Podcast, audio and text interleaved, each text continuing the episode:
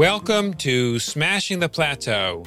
We help you get unstuck so you can do what you love and get paid what you're worth consistently. I'm your host, David Shriner-Cahn.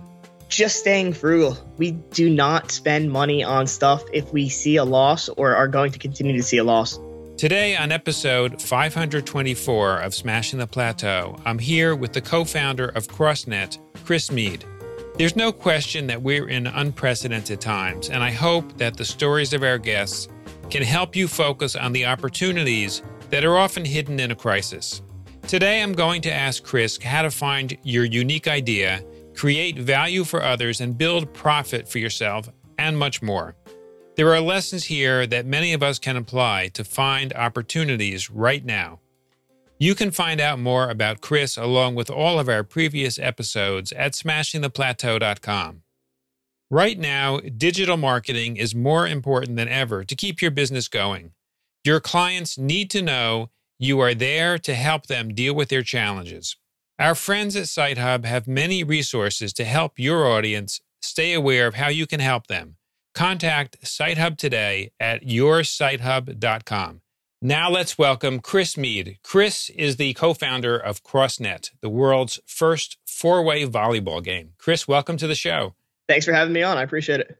Okay, so I've got to ask you right at the outset, Chris, what is a four way volleyball game? Yeah, four way volleyball. So we invented CrossNet, which is literally what it sounds like. It's two volleyball nets that are stitched together and intersect, and it allows four people to be playing competitive uh, volleyball and foursquare it's a hybrid mix, and you're essentially just smashing the ball at each other, and the games are played to 11, win by two. Okay, so so why did you do this? so uh, yeah, I was home. Uh, me, my brother Greg, and our co-founder Mike. Uh, we were home like one summer, and Mike had just graduated from Northeastern with an engineering degree. Uh, we were kind of stuck at our corporate jobs, and we're like, we love playing sports, we love going outside, but there's just nothing really when we're at the beach that's really something to do and, it's fun. So we invented our own four way volleyball net. And okay, so I get the idea of creating this game because you love doing it and you yep. right and you saw a way to maybe pivot some other games that were out there and create something new and different that was exciting. How did you come up with the idea to actually start a business around this? Yeah, so one night we were literally sitting on the couch, the three of us, and we're like, let's come up with something, let's invent something. We could definitely do something cool together. And so we wrote down hundreds of ideas. And a four-way volleyball net, while ESPN was on on in the background, was the best idea we had. And we're like, wow, this could be really fun if we had our friends playing something that we could set up pretty quickly and just have a really good time and, and invent something new. So we Googled it, checked it out pretty much everywhere, and could not find a single person doing it. So the next morning we woke up, we went to Walmart, we bought two nets, we tied them together, kind of rigged it up, and invented our own rules. And then we invited our friends over and we just played for literally hours on end until the sun went down. So the first step was you did actually a massive brainstorming session. Yeah, exactly. So right, so it wasn't it wasn't that you came up with the idea of CrossNet first. Correct. Yeah, we were we were sitting there brainstorming all night, and then the four way volleyball idea came up, and we're like, "Wow, this is how is this not being done already?" And what what technique did you use to do the brainstorming?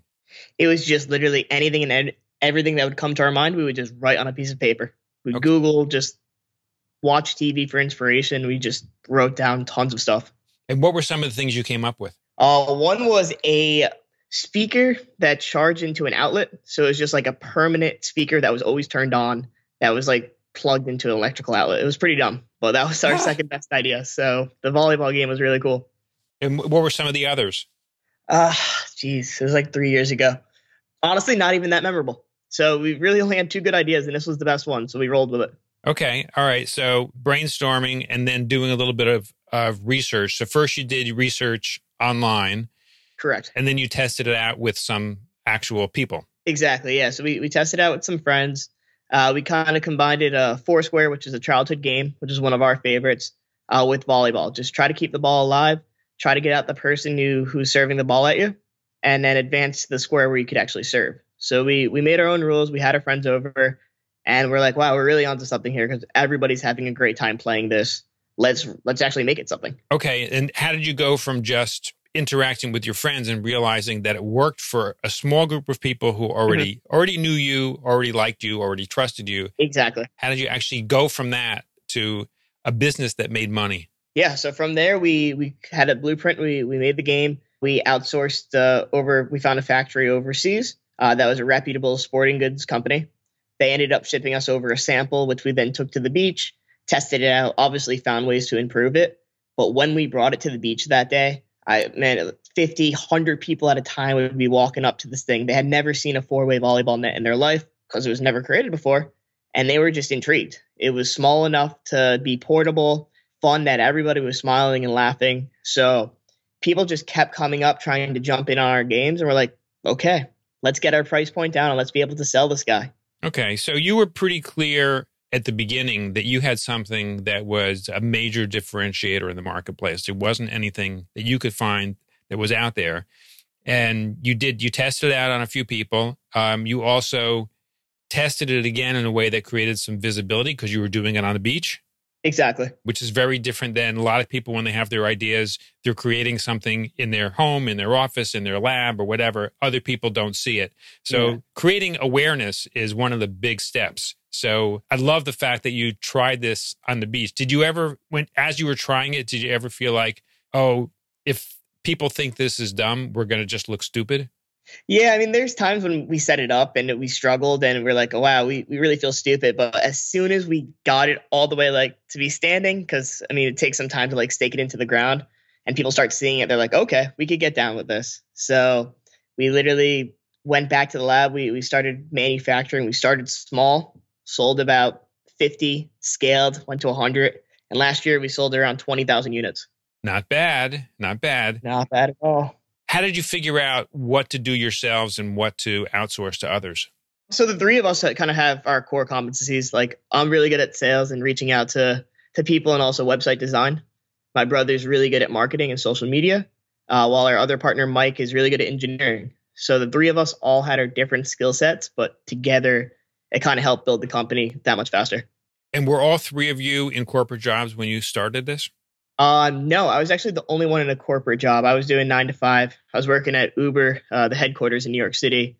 Uh, Mike had just graduated, and my brother was uh, doing some e-commerce stuff online that, but was just kind of flexible. Mm-hmm. And is entrepreneurship something that one or or all three of you had kind of in your blood, or really wanted to do badly before yeah. you got together and decided to do this? Without a doubt. I mean, my brother and I, we grew up like just flipping stuff on eBay, even from a young age. Like I remember when I was 13 years old, like selling video games online or buying video games for cheap and then selling them. So we were always doing things like selling tickets and all of that. Uh, that anything to turn a profit online was something always of an interest to us.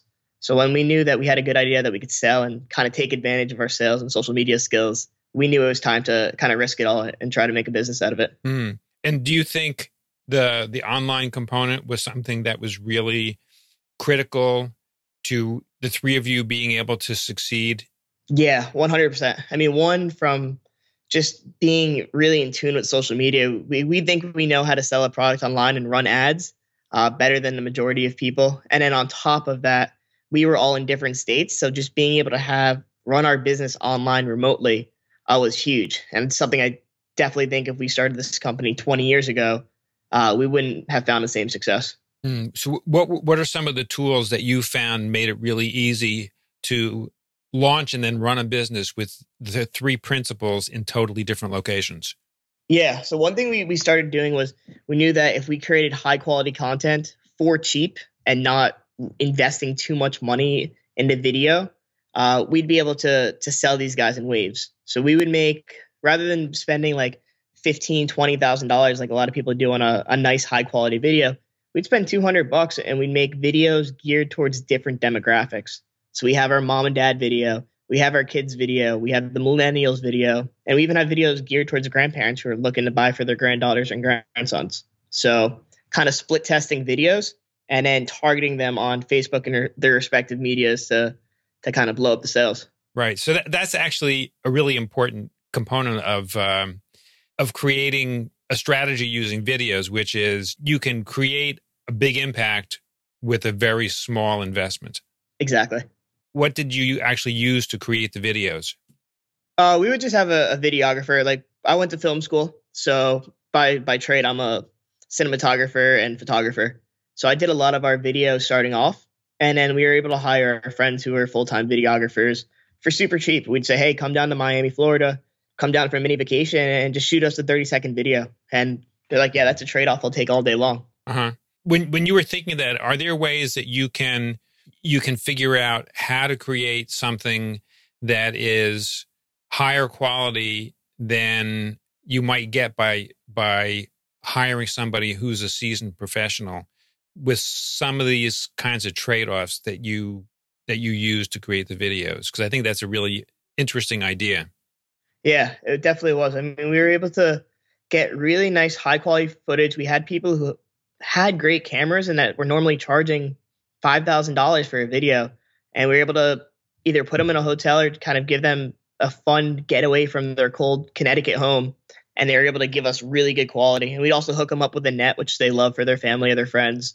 Uh, so we really got stuff super cheap, and we continue to do that. I don't think we've spent more than a thousand dollars on a video, and we have dozens, if not hundreds, of videos at this point. Wow, wow! So you you were able to figure out something that these service providers wanted, other than cash, and and you were able to kind of trade on places where you had something that they wanted you that you could offer them plus some cash you could get a high quality result.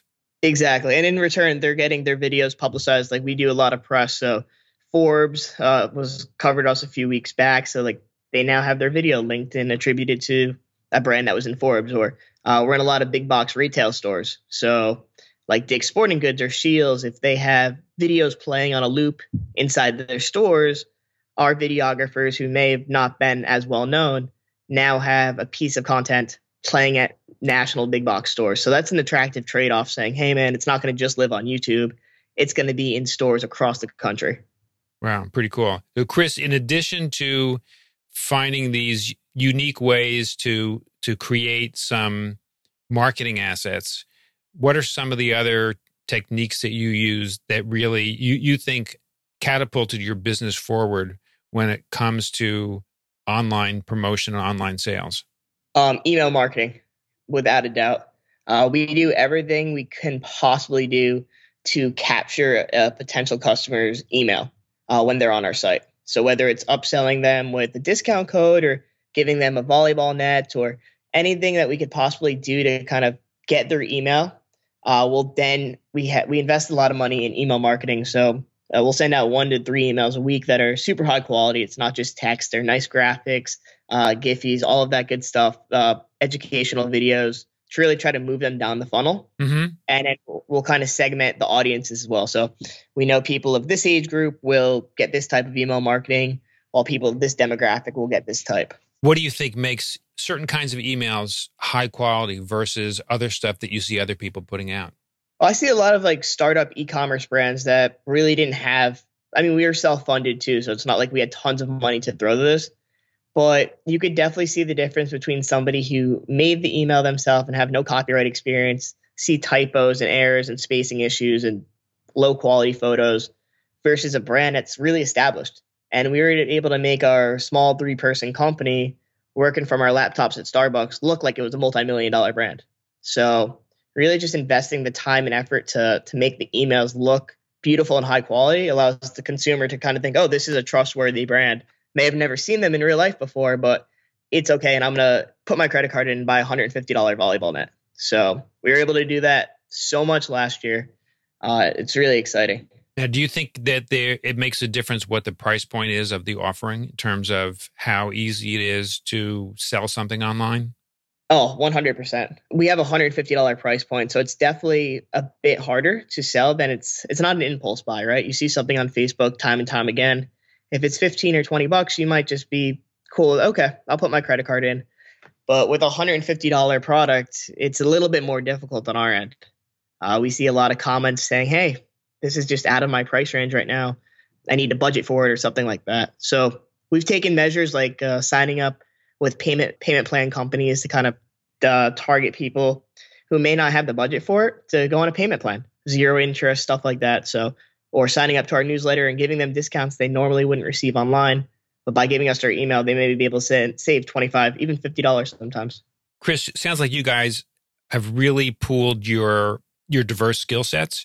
Mm-hmm. Uh, in addition to the skills that you, the three of you bring to the table, where did you find that you needed to go outside for some help? Graphic design, uh-huh. big time. Um, none of us are graphic designers. If I try to put something together in Photoshop, it's not going to look that pretty. So we uh, we luckily found a few really good graphic designers, and also uh, we just hired a full time event specialist. So we had trouble just kind of finding the time to lock down big events across the country. So we hired somebody full time to just get us at concerts and music festivals and all these different trade shows. So those are two areas that we really needed help on because those weren't our expertise and we locked those down quickly. Mm. What methods did you use to try to find these kinds of resources? So I actually use a, a really cool website that I love. Uh, it's called freeup.com. Mm-hmm. And it, yeah, it's super helpful because you could really sort by price range. You could sort by demographic, whatever you're looking for, you kind of break it down as niched as possible. And then the response time is really great. So freeup.com has anything and everything that you're looking for. If it's graphic designer, coder, oh, and coding as well. That's been a, a big outsourced thing because I don't know code. So good resource. And are there techniques that you use to, when you knew you had to find somebody outside the three of you for some of these unique skill sets, are there techniques that you used to enhance your ability to get somebody who was a really good fit on the first try because i know one of the things i've seen people go through is like like in your case if you if you knew you needed some help with graphic design you might have yeah. hired somebody who you thought was going to be good. Turned out that maybe they were 50% of what you hoped for and you work with them for a few months thinking maybe things are going to get better. And by the time you actually realize that it's not working out and you need to go to another resource you've wasted a number of months. You've you've invested some money. You've trained them and then you have to start all over again what are some of the things that you've done to try to avoid that kind of uh, that, that kind of problem yeah i mean that's always going to happen and people's lives change sometimes we've had freelancers that signed on with us that had to leave because they got a full-time job uh, but one thing I did, if possible, so graphic design is something that you could kind of A B test, right? We had three graphic designers uh, who were interested in joining on for us. One was 25 bucks, one was 30, one was 35 an hour. Trying to be as financially savvy as possible, I'm trying to work with that $25 person if they could give me similar results to that $35 an hour. So I would have all of them make a similar uh, graphic whether it's for a tournament or an event popping up or just a general press announcement. Uh, and then I would kind of compare the work. And whoever kind of came closest to what I needed with the, our budget, that was the one we rolled with. So we kind of split tested the jobs that we needed done. And the same thing on the coding side. Uh, if I needed this type of uh, page layout done for our website, I'd have two different coders working on the site on different ends. And whoever worked the fastest was the one that got to work as long as it was priced affordably. Yeah, so that's actually an important technique. So you're you're A B testing simultaneously, concurrently, rather than testing something sequentially where you're going to lose time if the first one doesn't work out. Of course, yeah. I'm never I'm trying to save as much time as possible. So as long as the budget is, and you you stay lean with your budget, you price it out for a day, you price it out for an hour, uh, and you can really kind of get a grasp of how people work uh, within the first few days, as long as they are straightforward about how much time they have to allocate to to your business.